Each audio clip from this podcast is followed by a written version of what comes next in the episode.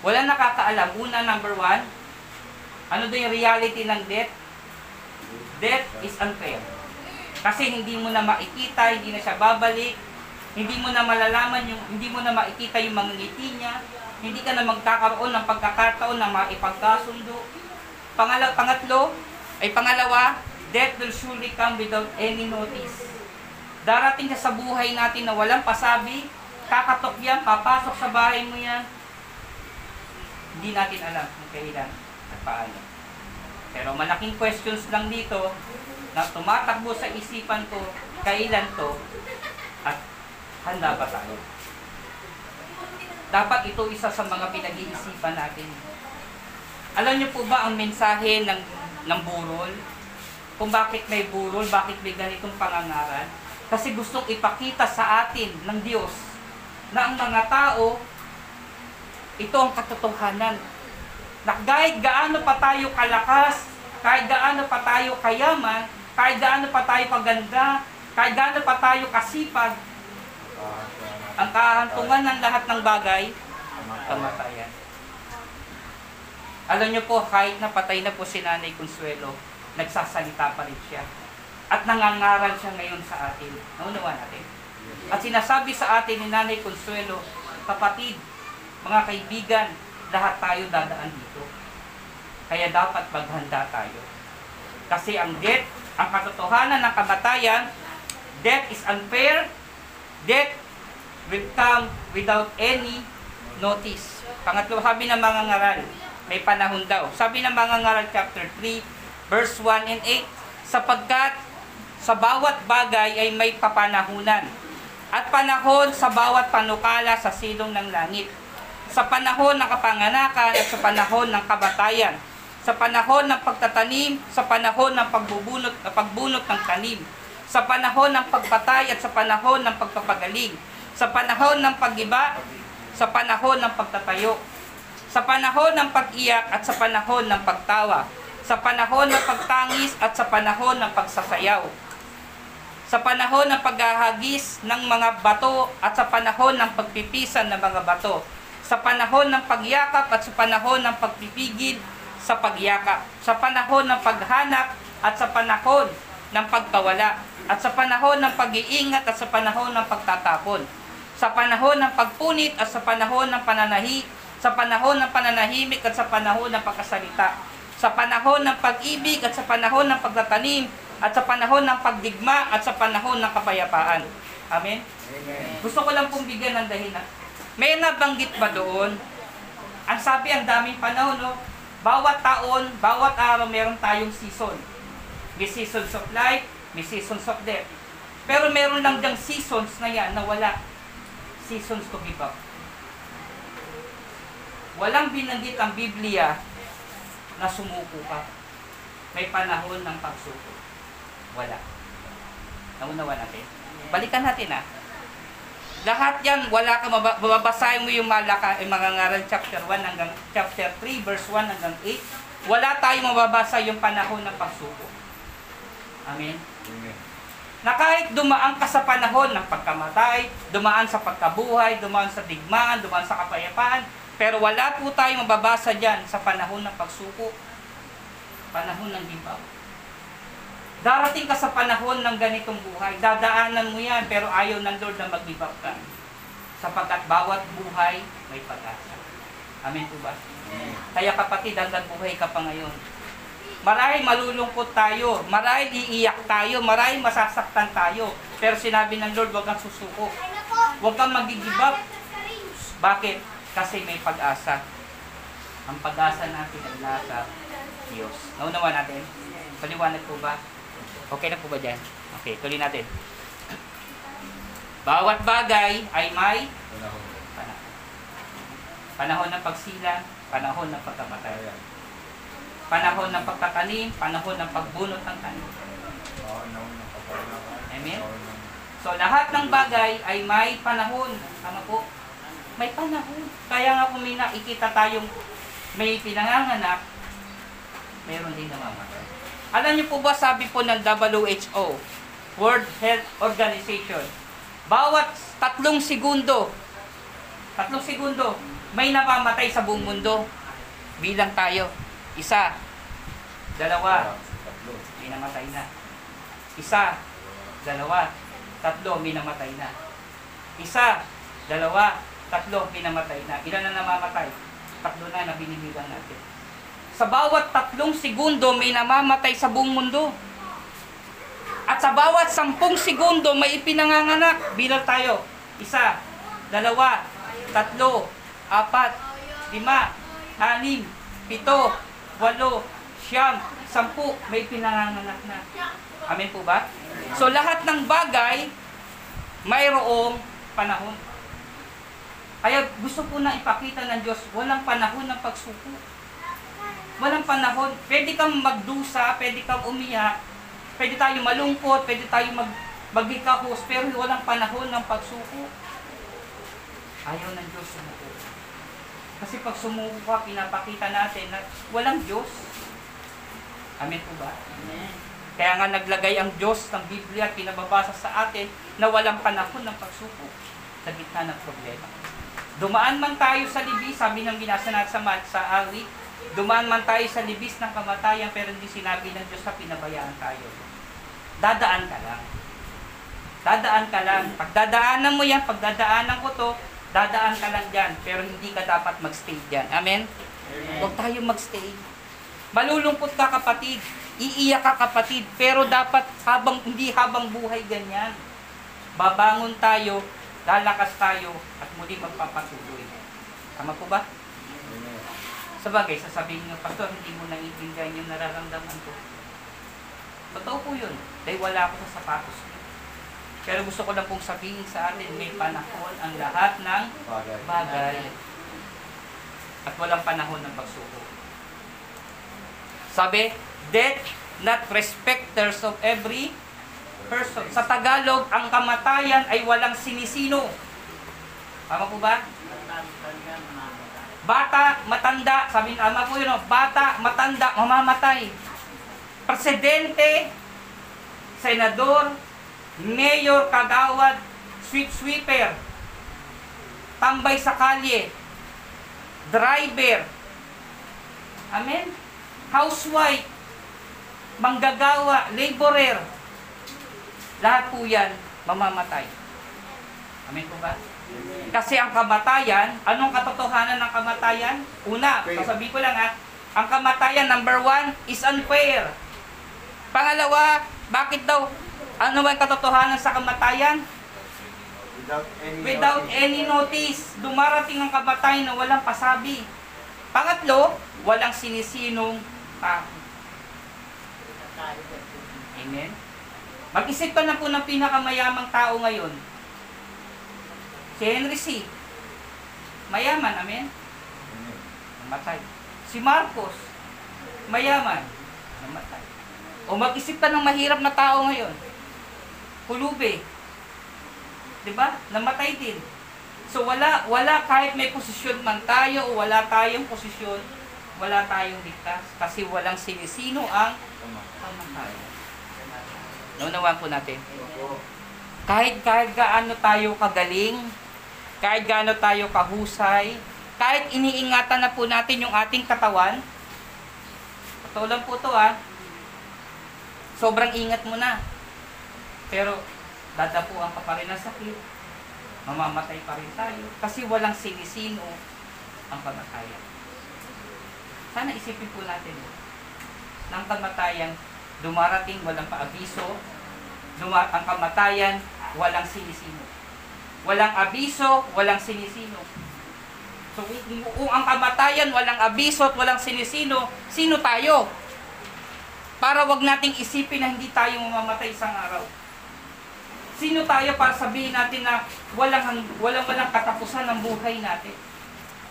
Sa mundong ito, pag namatay tayo, kasi ang mamamatay sa atin dito, hindi naman yung ating spirito, kundi yung ating katawang lupa. Amen? Amen. Si Nanay Consuelo, siya'y kasama ng Panginoon forever. Tayo, mamamatay din tayo isang araw, pagdating nun, pupunta tayo sa Panginoon forever.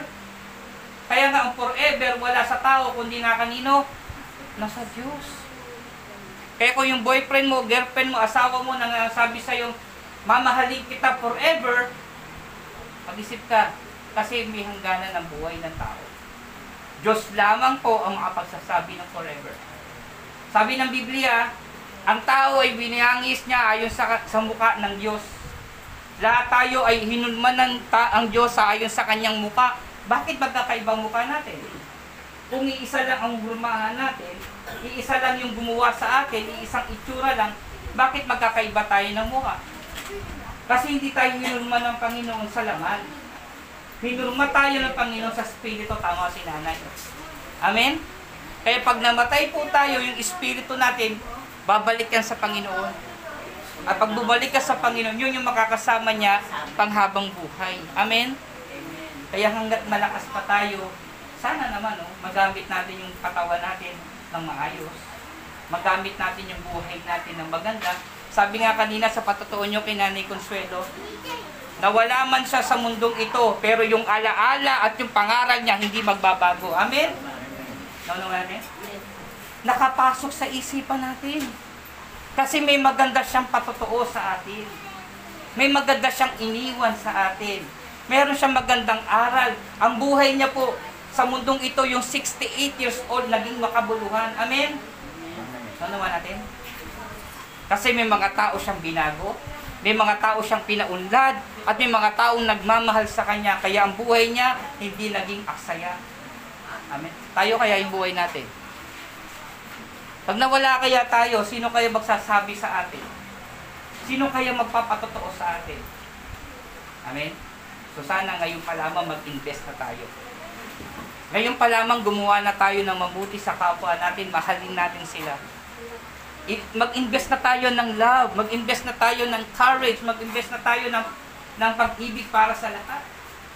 Kasi isang araw, pag nawala tayo, itong, itong mga ginawa natin, may mga tao tayong binabago. May mga taong natutuwa sa buhay natin. May mga taong ma- ma- ma- magkakaroon ng magandang liwanag at magpapatuloy sa buhay kasi may iniwang kang magandang regalo sa kanila at hindi mawawala. Kaya sabi ko, ang sarap naman ng patotoo ni Nanay Consuelo. Kahit masungit siya, pero mabait. Kahit marami nagsasabi sa kanya, pero maganda pa rin yung kabuuan. Sabi nga dito sa awit 89 verse 48, Sinong tao ang mabubuhay at hindi makaakita ng kamatayan? Sa ibang salin, sino ang taong hindi mamamatay? Na makaliligtas sa kanyang kaluluwa sa kapangyarihan ng Sion. Yung Sion, ibig sabihin, no, yun yung Hades. Ah, libingan. Okay, tuloy natin. Sabi sa English, What a man can live, not see death, can deliver his life from the power of the grave. Ngayon, sabi po ng Hebrew word ng salitang man, is man, is strong man, warrior, emphasizing strength or ability to fight. Kapag sinabi pala sa Hebrew, ang ibig sabihin ng man, ang ibig sabihin ay giver. Ang giver, ang ibig sabihin nun ay strong man. Pansinin natin ha, babalikan ko yung tanong kanina, sinong malakas na tao, ulitin ko ha, di ba sabi kanina yung man, what a man, sinong malakas na tao, ulitin ko po, sinong malakas na tao, mandirigma o may mayroong strength o may ability to fight na hindi darating sa kamatayan. Maliwanag. Kahit malakas ka mag-fight. Lahat po tayo pupunta dyan. Kaya po hindi sukatan yung lakas, hindi sukatan yung kalusugan para ikaw ay marasabing tatagal ka pa. Una, yung death is unfair. Bakit? Hindi mo na makikita at hindi na siya babalik. Pangalawa, yung death. Ano yung death, pangalawa? Walang sinisinong tao. Pangatlo, dumarating yung death nang walang abiso. Nakakalungkot pala. Kasi dumarating yung kamatayan na hindi pa lang tayo abisuan. Walang sinisino, wala ring abiso. Hebrew 9, 37. 27. Kung paano itinakda sa mga taong mamatay ng binsan at pagkatapos nito ay na may judgment pala. Ito nakakatakot. Pagkatapos daw, Matthew 9.27 na, kung papaano itinakda sa mga tao ang mamatay ng minsan. Isang beses lang. At pagkatapos nito ay paghuhukom. Kapatid, pag namatay pala tayo, meron pala tayong haharapang Diyos. At yung Diyos na yun ang magsasabi sa atin ng ating mga ginawa.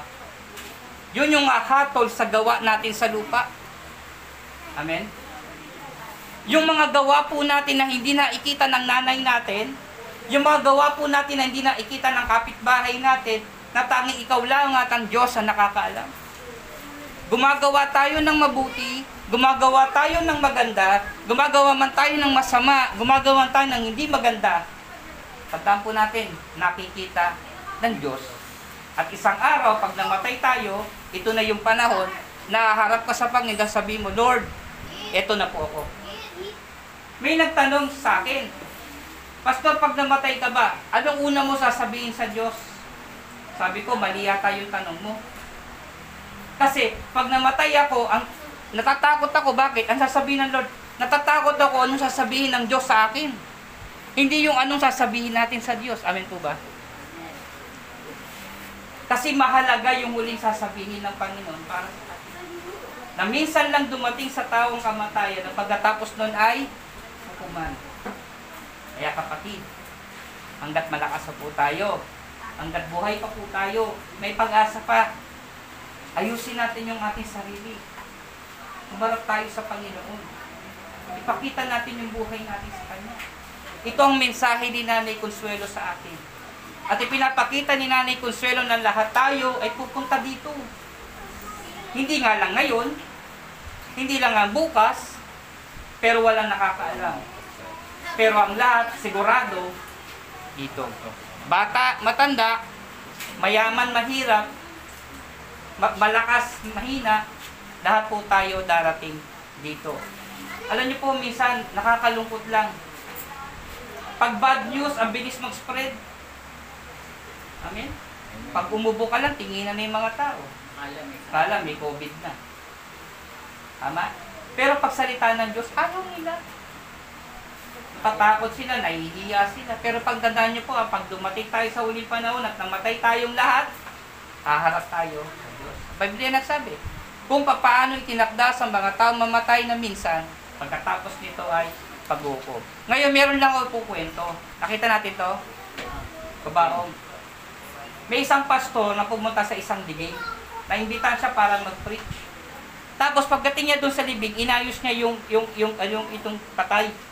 So nagulat yung mga tao bakit niya pinaikilaman yung patay. Pero siyang nilagay na papel doon sa sa patay. Tapos sabi niya, sige pwede na kayong sumilip. Alam niyo po ba yun yung mga ganun part? Na yung mga tao sisilip. Dahil yung taong ito ay popular, dahil yung taong ito ay ah, sikat, pinapila yung mga tao para masil- masulyapan yung huling silip, sabi nila. So ang daming taong sumilip, nakapila yung mga tao. Pinilahan nila yung patay. Pero lang, habang sila nakapila dudungaw sa patay, lahat ng tumitingin, nagugulat. Nasa shock. Yung iba napapangiwi, yung iba napapa, Diyos ko po. Amen? Ngayon, maraming nagtaka nung nasa dulo, ano kaya, bakit, ano kaya nakikita nila doon sa patay? Bakit yung iba tumatakbo, yung iba nagkukrus, iba, iba nagugulat, doon sa nakikita pag sumisilap sila sa patay, nagugulat sila. Ano kaya ang meron doon? So yung lalaki, pag silip niya, ano mo nakalagay? Gusto niyo malaman? Yes. Sino gusto malaman? Ano yung nakalagay doon sa patay? Yes. Ikaw na ang susunod. Yes. Tama? Siyempre, magkukulat ka, no? Pag dungaw mo, sasabihin sa'yo ng patay. Ikaw na susunod. Amen? Yan ang reality. Kaya nga makikita natin yung katotohanan, pasok natin sa isipan natin, isang araw tayo eh. Isang araw tayo nakasunod eh. Yung iba magugulat, yung iba natatakot. Pero itong katotohanan eh, ikaw na susunod. Amen? So ngayon, kung ikaw na pala ang susunod, maigipag-away ka pa ba? Aawayin mo ba ang nanay mo? Magdadabog ka pa ba? Magiging masuwayin ka pa ba? O gagawa ka na ng mabuti? Amen? Siyempre, gagawa ka na ng mabuti. Kasi alam mong ikaw na yung susunod. Nakakatawa lang pero katotohanan. Nang bawat sumisilip dun sa kabawang at mapapasa ang salitang ikaw na ang susunod.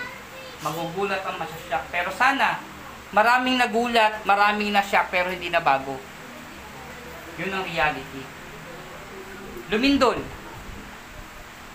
Nagulat yung tao. Natakot pero hindi nagbago. Ganyan po tayo eh.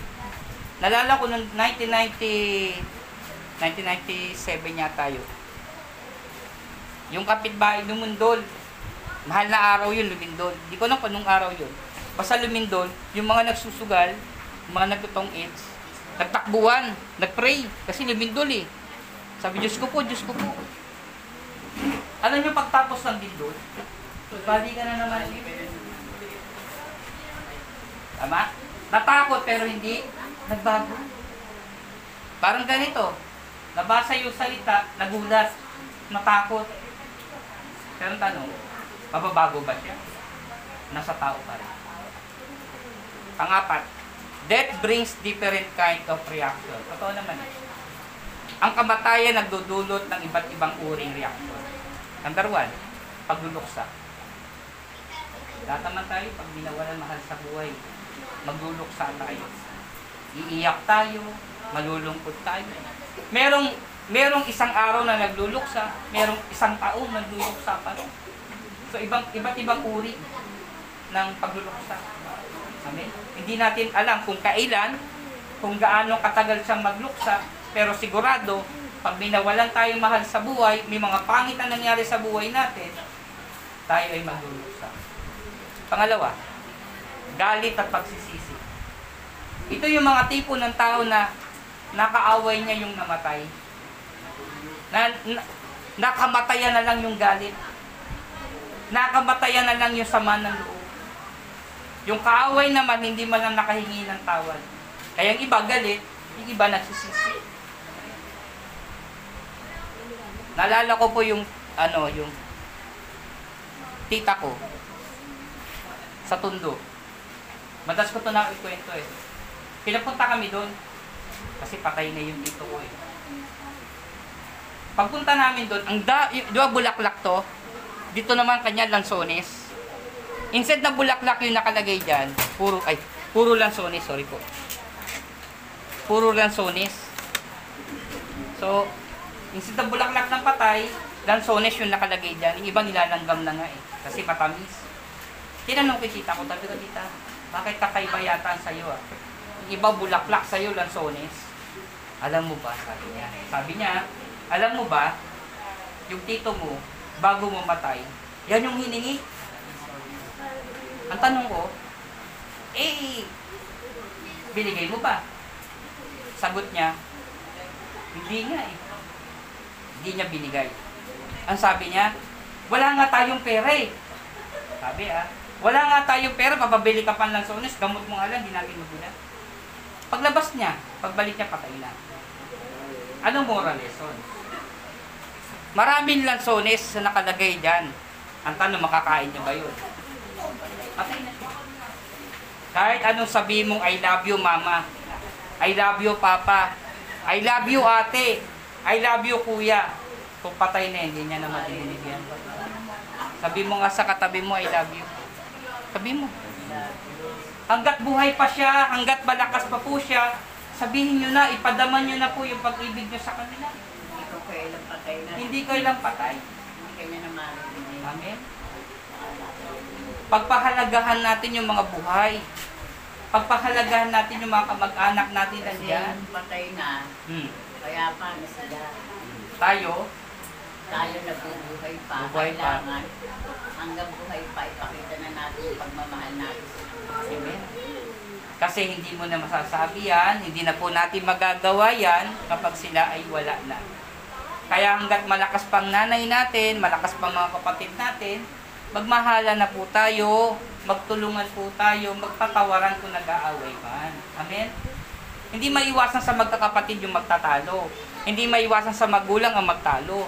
Pero sana, pagtapos nun, bati-bati na. Amen? Tama po ba? Tuloy natin pangatlo, panghihinaya. Siyempre. Ako nangihinayang kay Brother Eli Soriano. Ang galing. Mahusay. Amen. Yun sinasabi ng Bible na ang kamatayan walang sinisino. Kahit gaano katalino, kahit gaano kagaling, manghihinayang ka na ng Saulo, patay na siya. Naku, na- personal ha, nalulungkot ko talaga ako. Nawalan tayo, nawalan, nawala si Eli. Bakit? Kasi nakita ko yung paghanga sa galing niya sa Biblia. So, ibig sabihin, kahit matalino ang isang tao at mahusay sa Biblia, lahat tayo darating pa rin sa kamatayan. Pangapat, Eli Soriano. Papuri sa Diyos at pagsamba. Ito napakahirap. eh. Yung reaction na to. Yung namatay ng mahal sa buhay, nagpupuri at nagpapasalamat. Parang minsan, madalas marinig natin pag nawalan tayo ng mahal sa buhay. Lord, bakit? Bakit nangyari to, Panginoon? Pero dito, bihira mangyari to, yung nagpupuri at nagpapasalamat sa Diyos nang may nawalan ng mahal sa buhay. Pero si Job, nangyari to kay Job. Basahin natin na Job chapter 1. Marami siyang tagapaglingkod at siya sa pinakamayaman sa buong silangan. Pitong libo ang kanyang tupa, tatlong libong kamelo, sampung libong baka at limang daang asno. Napakayaman niya. Kumbaga sa atin, sasakyan yan. Kumbaga sa atin, ah, business yan. Kumbaga sa atin, pera yan. Ganyang kayaman si Job. Pangat Verse 4, Kinaumag kinaugalian niyan ang kanyang mga anak na lalaki na hali-haling magdaos ng handaan sa kanyang-kanyang bahay at inaanyayahan nila ang mga kapatid nilang babae. Verse 6, tanong na tayo ha. Dumating ang araw ng anak ng Diyos na humarap kay Yahweh at naroon din sino? Okay. Tutuloy natin ha. 7. Tinanong ni Yahweh si Satanas, ano bagang pinagkakabalahan mo ngayon? Pabalik panaod ako sa lahat, sa lahat ng sulok ng daigdig, sagot ni Satanas. Verse 8, Napansin mo ba ang lingkod kong si Job? Tanong ni Yahweh. Wala siyang katulad sa daigdig, mabuti siyang tao. Sumasamba sa akin at tumiiwas sa masamang gawain, tugon pa ni Yahweh. Alam niyo po, araw-araw tayo, bakit ang dami natin problema? Si Satanas yun. Araw-araw umaakit ka sa Diyos. Sabi niya, pahirapan mo nga yan, oh. Bigyan mo nga ng problema yan. Tingnan mo kung magiging mabait sa iyan. Yan yung nangyari kay Job. Araw-araw, umaakit sa langit, bumababa, sinisilip si Job. Nakikita maganda ang buhay ni Job. Ano sabi niya? Pahirapan mo siya. Ano pa sabi niya? Bigyan mo siya ng sakit. Patayin mo mga anak niya. Tingnan mo, isusuklam ka niya. Talon tayo sa verse 9. Sumagot si Satanas, Sasambahin pa kaya kayo ni Job kung wala siyang nakukuha mula sa inyo? Inaalagaan niyo siya at ang kanyang pamilya at ang kanyang ari-arian niya? Pinagpapala niyo ang lahat ng kanyang gawain at halos punuin niyo ang kanyang kayamanan ng buong lupain. Ang galing ni Lord, no? Ang galing ni Lord kay Job. Ang sabi ng Panginoon ni, ni Satanas, nakikita niya kung paano pinagpapala si Job. Sabi doon na, inaalagaan mo siya, ang pamilya niya, ang kanyang ari-arian. Alam niyo po, kapag ang Diyos nasa iyo, puproteksyonan ka niya, iingatan niya yung trabaho mo, iingatan niya ang pamilya mo.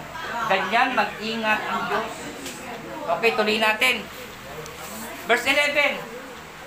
Subukan yung alisin. Ito na. Subukan yung alisin lahat ng sa buhay niya at harap-harapan niya kayong susumpain. Sabi ni, ni Satanas, subukan mong patayin kaya yung asawa niya. Subukan mo kaya patayin yung mga kapatid niya. Subukan mo kaya patayin yung anak niya. Sabi doon, kundi harap-harapan kanyang susumpain. Verse 12, Sinabi ni Yahweh kay Satanas, kung gayon, gawin mo ang lahat ng gusto mo. Gawin mo sa kanya, huwag mo lamang siyang sasaktan at umalis si Satanas sa harapan ni Yahweh. Ano nangyari kasunod nito? Verse 20, tum- Siyempre, kinuha na yun, hindi ko na tinapos ha, kukwento ko na lang. Isang araw, habang nag habang nasa bahay si Job, dumating yung mga bandido, yung kanyang mga hayop pinatay, kinuha, tinakas. Tapos yung kanyang mga anak naman, pumunta sa kanya yung katulong niya, sabi niya, Job, Job, yung mga hayop mo, kinuha ng mga bandido, tinakas na lahat, ako na lamang ang natira. Ngayon, habang hindi pa nasa natatapos magsalita yung alipin ni Job, Dumating naman yung isang alipin, sinasabi niya, Job, Job, yung anak mo, sampu, namatay lahat. Biruin mo. Nawala yung negosyo nung araw din na yun. Dumating ang ipo-ipo, lahat ng anak niya pinatay, sampu. Sampu anak ni Job eh. Namatay yung lahat. Ngayon, pagkatapos nun, ito na nangyari. Tumayo si Job. Pinunit ang kanyang damit at nagahit ng ulo. Pagkatapos nagpatira pa siya at sumamba. Kanino? Iba't ibang reaksyon. Iba't ibang ah, pananaw pag may mga nawawalan na mahal sa buhay. Pero itong nangyari, nakita ko napakaganda. Nagpuri sa Panginoon. Sa kabilang nawalan ng trabaho, sa kabilang na nawalan ng mahal sa buhay, hindi sinisi ang Diyos, hindi nagalit sa Diyos, kundi sumamba. Sinabi niya, hubad akong lumabas sa sinapupunan ng aking ina, hubad din ako babalik sa lupa. Si Yahweh ang nagbigay, si Yahweh din ang babawi. Purihin si Yahweh. Sabi natin, panglima. God is aware. Tama ba? God is aware and sees your pain. Ang Diyos, alam niya yung pinagdadaanan niya. Nakita niya yung nangyari kay Job. Hindi na, hindi na wala sa kanyang paningin. Pero magandang balita, hindi natutulog ang Diyos. Amen? Panapakan naman natin ang Panginoon. Hindi po natutulog ang Diyos at alam niya yung ating pinagdadaanan. Basahin natin sa Execute, sa, sa Psalms.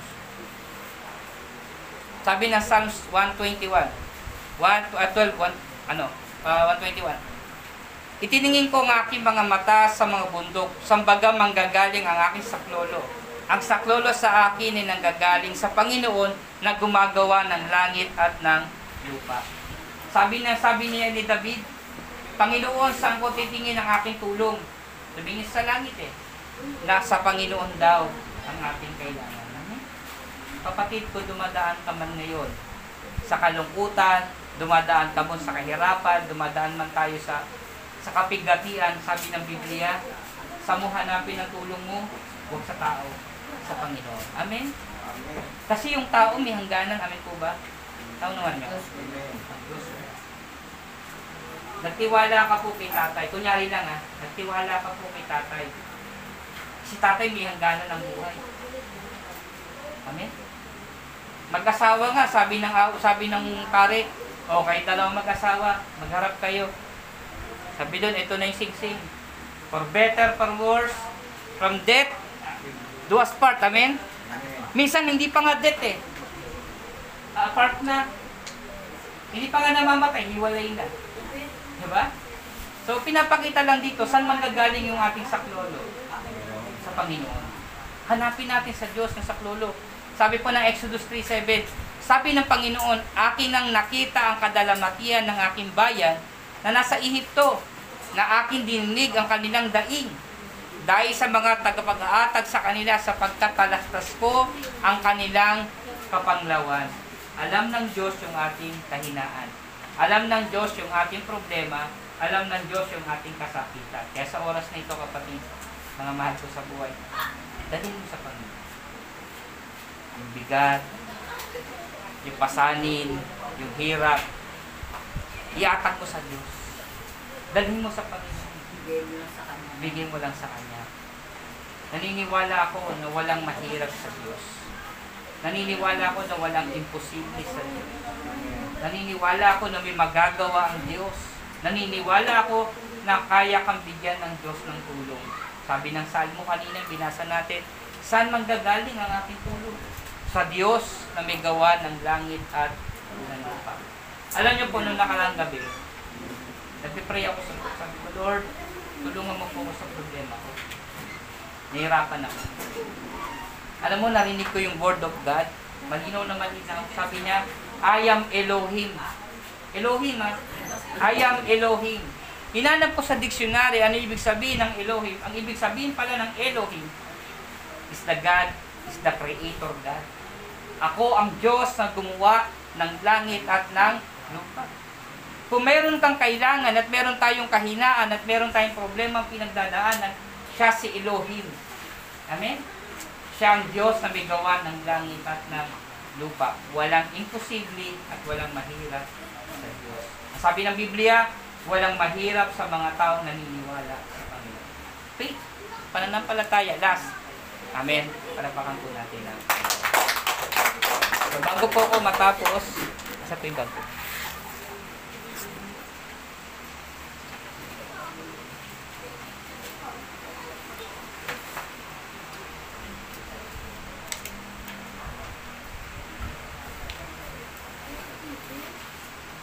Pwedeng makingi ng ano, ilan, ilan tayo dito? Yung ano, styro cup na lang. Ayun o, yung baso na ganito. Nag-isa tayo, kahit tubig lang po.